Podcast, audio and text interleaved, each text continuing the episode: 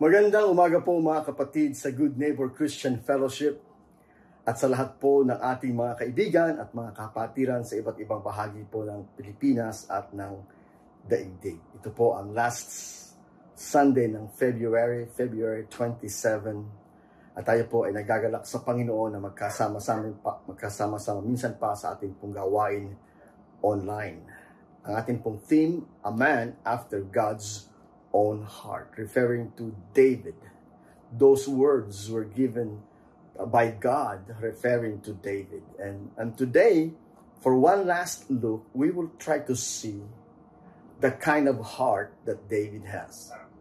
At ito po, mensaheng ito ay pinamagatan po nating a broken spirit and a contrite heart. A broken spirit and a contrite heart. Bago po tayo magbasa ng ating pong text from the book of Psalm, samahan niyo po ako sa isang panalangin. Panginoon, salamat po sa iyong kagandahang loob. Salamat po sa pagkakataong makapag-aral ng iyong mga salita. Salamat po sa pagkakataong magsama-sama sa pagsamba through online worship service. Salamat po sa mga kapatid namin matapat na nagtataguyod ng iyong mga gawain, matapat na sumusuporta sa iyong mga gawain, matapat Panginoon na nagbabahagi ng iyong mga gawain sa amin pong mga mahal sa buhay. Ikaw po, Panginoon, ang kasama namin at kami po nagpupuri sa iyong kapagandahang loob, sa iyong katapatan sa amin, sa iyong biyaya, sa iyong pong walang sawang uh, pagpapala, sa iyong pong walang sawang pag-ibig sa aming lahat. We thank you, you bless us. In Jesus' name, Amen and Amen. Ito pong babasahin ko mga kapatid ay isang psalm na isinulat ni King David nung siya po ay nahulog sa kasalanan. Yes po, kahit po ikaw ay isang taong a man after God's own heart, isang taong ang puso ay kawangis katulad ng ng puso ng Diyos na uh, isang taong nagnanasang maging uh, katulad ng puso ng Diyos ay hindi po nawawala yung katotohanan na tayo po uh, mga taong ma- makasalanan, mga taong may kahinaan, mga taong uh, talaga po hindi perfect.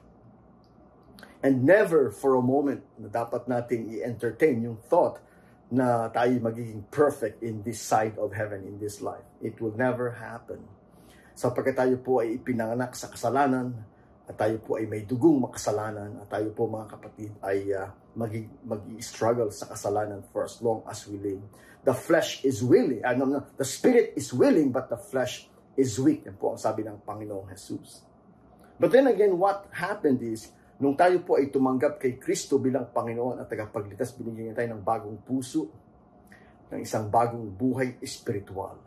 At yan po ang nakikipaglaban sa mga kahinaan ng ating laman. And by the power of God, by the grace of God, by the Spirit of God, we will overcome all the weaknesses and shortcomings and failures of our flesh. Just the same, papaano po na ang isang taong nagkasala ay, ay pwede pa rin maging man after God's own heart? Is that possible? Is it possible to be a sinner? Is it possible to be a failure? Is it possible to fall into sin yeah, and, and, and disobey God and, and, and, and, and do something really bad and still be a man after God's own heart? At yan po mga kapatid ang nakita natin sa buhay ni King David. Yun pong kanyang kahinaan at kasalanan did not change the fact that God said, Here is a man after my own heart. So, Psalm chapter 51, babasahin ko po pati headings niya.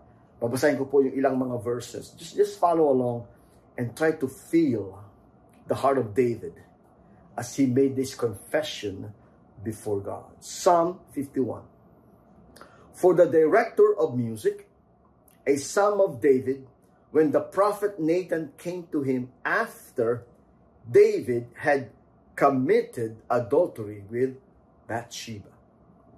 So this is the heart of David when he was crying out to God, when he was confronted by the prophet Nathan about his sin against God, about, about his sin uh, with, with, with Bathsheba in this adultery and murder cover up. Let's read beginning with verse 1. Have mercy on me, O God, according to your unfailing love. According to your great compassion, blot out my transgression. Wash away all my iniquity and cleanse me from my sin. For I know my transgressions and my sin is always before me. Against you and you only I have sinned and done what is evil in your sight, so that when you so that you are proved right when you speak and justified when you judge. May the Lord bless the reading of His holy word. What can you feel here in this confession of David to God? Oh, it was painful. It was deep, deep pain coming from a heart that is disgraced and ashamed and broken before God. He was asking for forgiveness. He was asking for compassion. He was asking for mercy. He was asking for cleansing. And he is not making any justification for his sins. He's admitting it. He's, he's accepting it.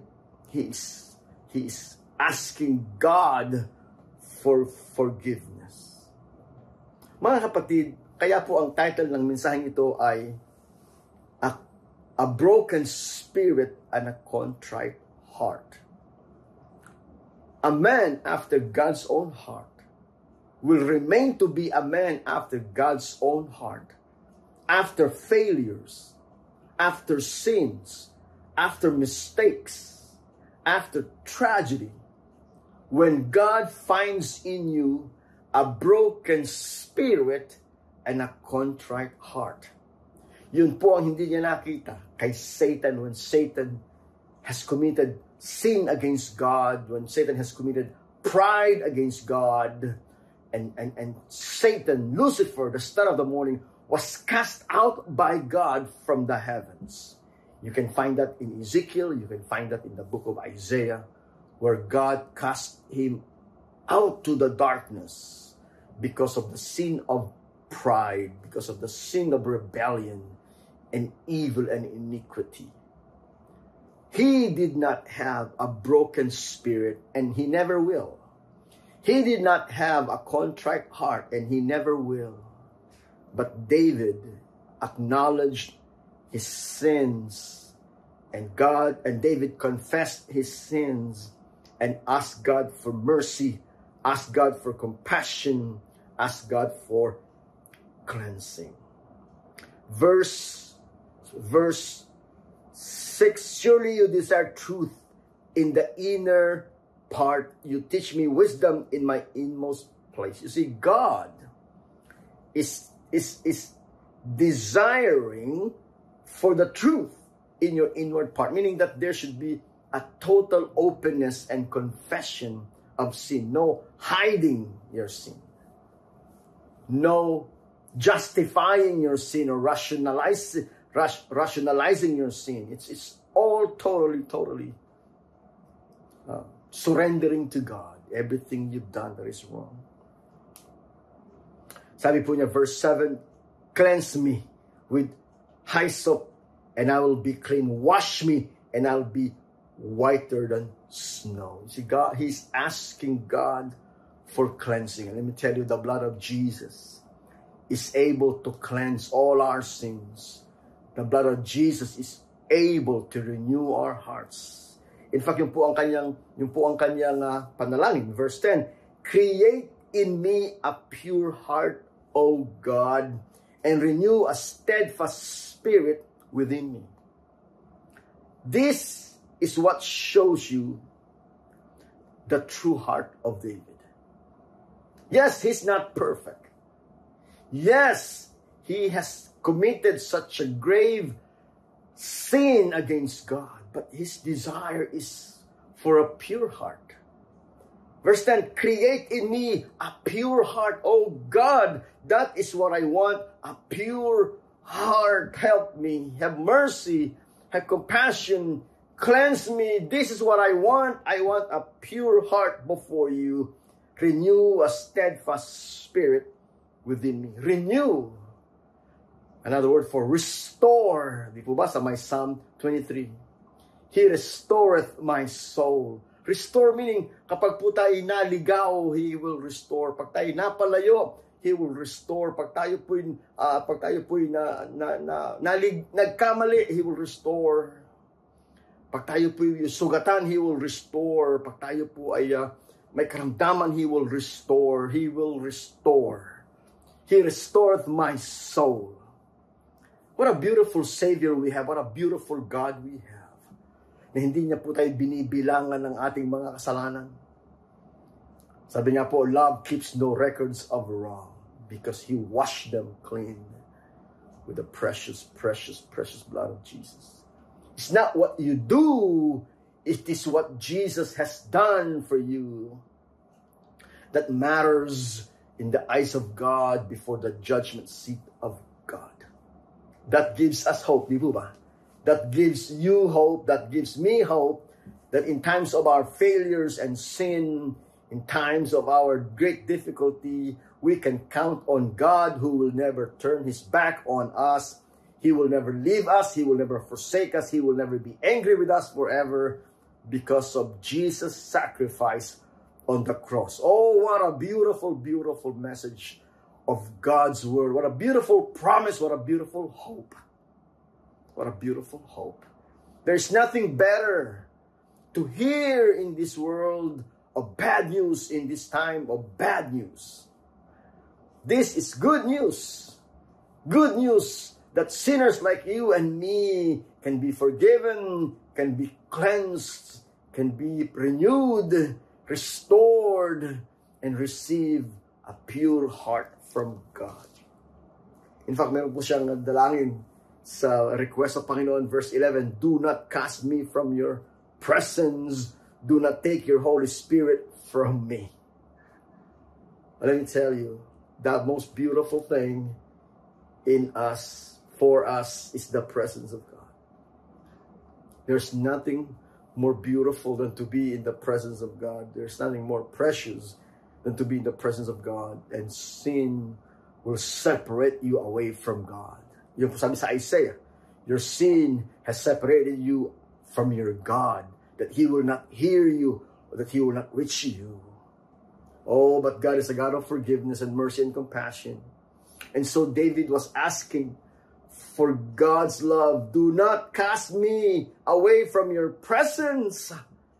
Do not take your Holy Spirit from me. And you know the answer to that? Yes, He will not cast you away from His presence. He will not take away the Holy Spirit from you because of Jesus. Only because of Jesus. Kaya nga po sabi sa John 14:6, I am the way, the truth, and the life. Jesus said, no one goes to the Father except through me because on our own we cannot go there. We cannot get there. We're not worthy. We're not able. We don't have the power. We don't have the capacity. We don't have the way to make our to make our way up there because only Jesus Christ can do that for us. Verse 12, restore to me the joy of your salvation. You lose your joy when you fall into sin. You lose your joy when you fall into uh, uh, compromise, when you, you when you fall into disgraceful acts, disobedience and rebellion and defiance against the will of God you you lost the joy. Oh, but when you come to Jesus and you ask for forgiveness, He will restore to you the joy of your salvation. The same joy you get when you receive Jesus Christ as your Lord and Savior. The same joy you get when you were filled with the Holy Spirit. The same joy you get when you enjoy the presence of God. God will restore it to you through Jesus Christ. Grant me a willing spirit to sustain me. God will even work in your spirit to give you that that persistence, to give you that that that patience, to give you that determination, that willing spirit, that submissive, obedient spirit that will sustain you through, through the most difficult of situations. Sabi even though I walk through the dark valley of the shadow of death, I will fear no evil for you are with me. Psalm 23. Mga kapatid, hindi lang po yun valley of death, physical death. It could also be a valley of, of, of darkness because of temptations and, and, and attacks uh, from the enemy to your soul. You're struggling to make it. You're struggling to survive. Don't worry. I will never fear. The Lord is with me, even though I walk through that dark valley. Beautiful, beautiful, isn't it? Beautiful, beautiful, beautiful. In fact, verse 16, ito po sabi ni King David, You do not delight in sacrifice or I will bring it. Kasi po sa Old Testament, mga kapatid, you know, kapag nagkasala ka, magdala ka lang ng tupa, ihandog mo dun sa altar ng templo, at uh, ikaw ay bibigyan ng cleansing. But that is only ceremonial cleansing. The true cleansing comes from the blood of Jesus Christ. So hindi po nire-require ng Panginoon yung just the animal sacrifice of bulls, the animal sacrifice of, of sheep, the animal sacrifice of, of birds and doves. Because sabi niya, uh, you do not delight in sacrifice or I would bring it. Lord God, kung gusto mo lang magbigay ako ng tithes, I'll bring it. Lord God, kung gusto mo lang mag-offering ako, I'll bring it. Kung gusto mo mag-donate ako, I'll bring it. Anything, Lord God, that will remove the guilt and shame of my soul, I'll bring it. Oh, but David said, No, no, no. You do not delight in that kind of sacrifice because you know I will bring it. You do not take pleasure in burnt offerings because you know I'll bring it. Oh, this is what God wants. This is what God wants. Verse 17 The sacrifices of God are a broken spirit, a broken spirit, and a contrite heart. Oh God, you will not despise. A broken a broken spirit and a contrite heart. A broken spirit is a spirit that has confessed his sins and shortcomings and failures before God. A broken spirit, spirit that has surrendered and submitted himself totally to God, who would not justify himself but accept the penalty of his sins and accept the displeasure of his God. A broken spirit, a contrite heart, a heart that is repentant, a heart that is humble, a heart that is aching, a heart that is in pain because of the sin committed, and a, a heart that is willing to, to return, a heart that is willing to change, a heart that is willing to surrender it. There's no defiance, there's no fighting, there's no rebellion, there's no resistance anymore. It's all it's all surrendering to God. That kind of spirit. And let me tell you, when you have a broken spirit, when you have a contrite heart, God will not despise. God will not reject. God will not, God will not uh, uh, overlook. God will welcome. God will accept. God will reach out to a person who has a broken spirit and a contrite heart. Oh God, you will not despise. You know, ano, mga kapatid, alam niyo po kung ano ang mensahe nito sa ating lahat. Ang mensahe nito sa ating lahat ay huwag po tayong mag-atubili na lumapit sa Diyos sa panahon na tayo po ay nagkakasala. At lahat naman po tayo ay nagkakasala. Sa panahon na tayo nagkukulang, sa panahon na tayo nagkakamali, sa panahon na tayo nanghihina, sa panahon na tayo natutukso, sa panahon na tayo natatangay ng kaaway, sa panahon mga kapatid na tayo nawawala sa liwanag. No, come to your senses para po yung prodigal son Come to your senses and return to God the Father. Come to your senses and, and, and, and, and surrender everything to God the Father. Come to your senses and embrace the mercy of God, the compassion of God, the unfailing love of God, the steadfast love of God, and you will receive forgiveness and cleansing. You will receive mercy and compassion. You will receive a pure heart, a new heart, a renewal of heart, a restoration of heart, and the abundance of God's love and favor. Yun po mga kapatid ang pag-asa nating lahat.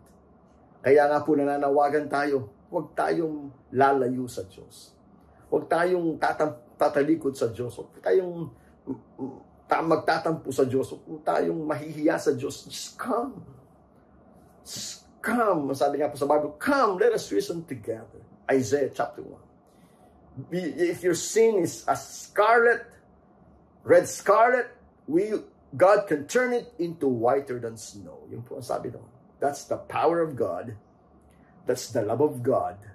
That is the sacrifice of the Lord Jesus Christ. So, the question is, pwede po ba tayong magkaroon ng a man after God's own heart kahit tayo nagkukulang, nakakasala, nagkakamali, naliligaw ng landas, kamukha po ni David? The answer is absolutely yes.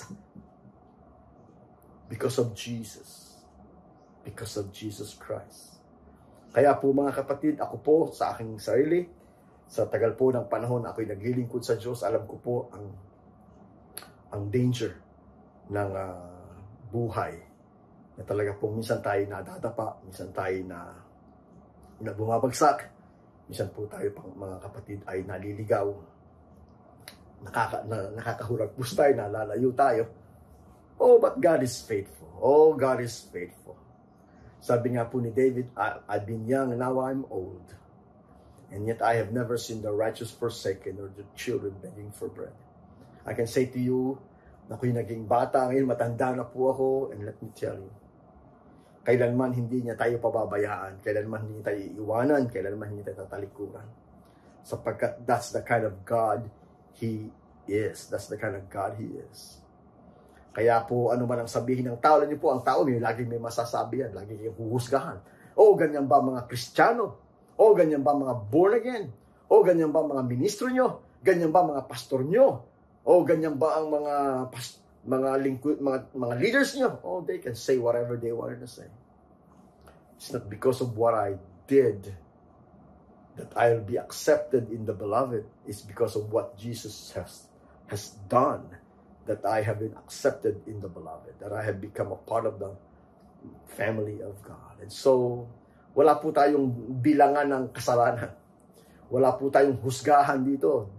Do not judge so that you will not be judged. Uh, tayo po ay pantay-pantay na tinanggap ng Diyos ayon sa kanyang kahabagan, walang mataas, walang mababa, walang ma- mahalaga, walang hindi mahalaga, walang importante, walang hindi importante walang palakasan, walang pagalingan, lahat po tayo ay lumalapit sa Diyos tangi lamang sa kanyang biyaya. At sa biyaya ng Diyos, we can live a life of a man or a woman after God's own heart. Pag hindi nagbabago yung the, the passion of our heart, the cries of our heart, I want to be like Jesus. I want to serve Jesus and live for Jesus. That passion will continue to burn in your heart and burn in your soul until the day you say say goodbye to this planet and you say you say welcome to the kingdom of God. And that is beautiful, isn't it? That's a beautiful, beautiful, beautiful, beautiful life. Kaya po tayo excited, kaya po tayo uh, laging uh, um, nagpapakasipag. Sabi nga po sa Biblia, magpakasipag kayo sa gawain para sa Panginoon. Yamang nalalaman yung hindi nawawala ng kabuluhan ang inyong mga pagpapagal para sa Kanya. 1 Corinthians 15, 58. Oh, beautiful. And let me tell you, next week, the start of March, we have a, a new series of lesson on loving God and loving our neighbor as we love ourselves. The greatest commandments in the Bible. Isn't it wonderful that every month we're learning something new, something important, something special, and something that will lift our heart and soul closer and closer and closer to our living God. Oh, Glory, glory to His name. Will you join me in a word of prayer? Oh Father, salamat po sa iyong kagandahang loob. Salamat po sa iyong kabiyaya at ka, uh, kahabagan. Salamat po sa iyong walang sawang pag-ibig at pagmamahal na hindi mo kami kailanman i-reject o tatalikuran o papabayaan. And for that, Father, we, we, we stand on the mercy of God, the compassion of God, knowing that God will always be there for us. Please forgive us sa lahat aming mga pagkukulang. Forgive us sa lahat aming mga pagkakamali, sa aming mga failures, sa aming mga kasalanan. Lord God, creating us a clean heart. Restore unto us the joy of our salvation, Father. And God, help that we may maintain that broken spirit and that contrite heart that you will never, never despise, never, never reject. Oh, we want to be a man, a woman after God's own heart, now and for the rest of our lives, now and for the rest of our time on planet Earth. This is our prayer in Jesus' name. Amen and amen. Thank you very much for joining us today. We look forward to seeing you again. Till then, the Lord bless you and keep you. The Lord make his face shine upon you and be gracious to you. The Lord lift up his countenance upon you and give you his peace. In the name of the Father, and the Son, and the Holy Spirit. Everybody say, Amen. Amen. God bless you all.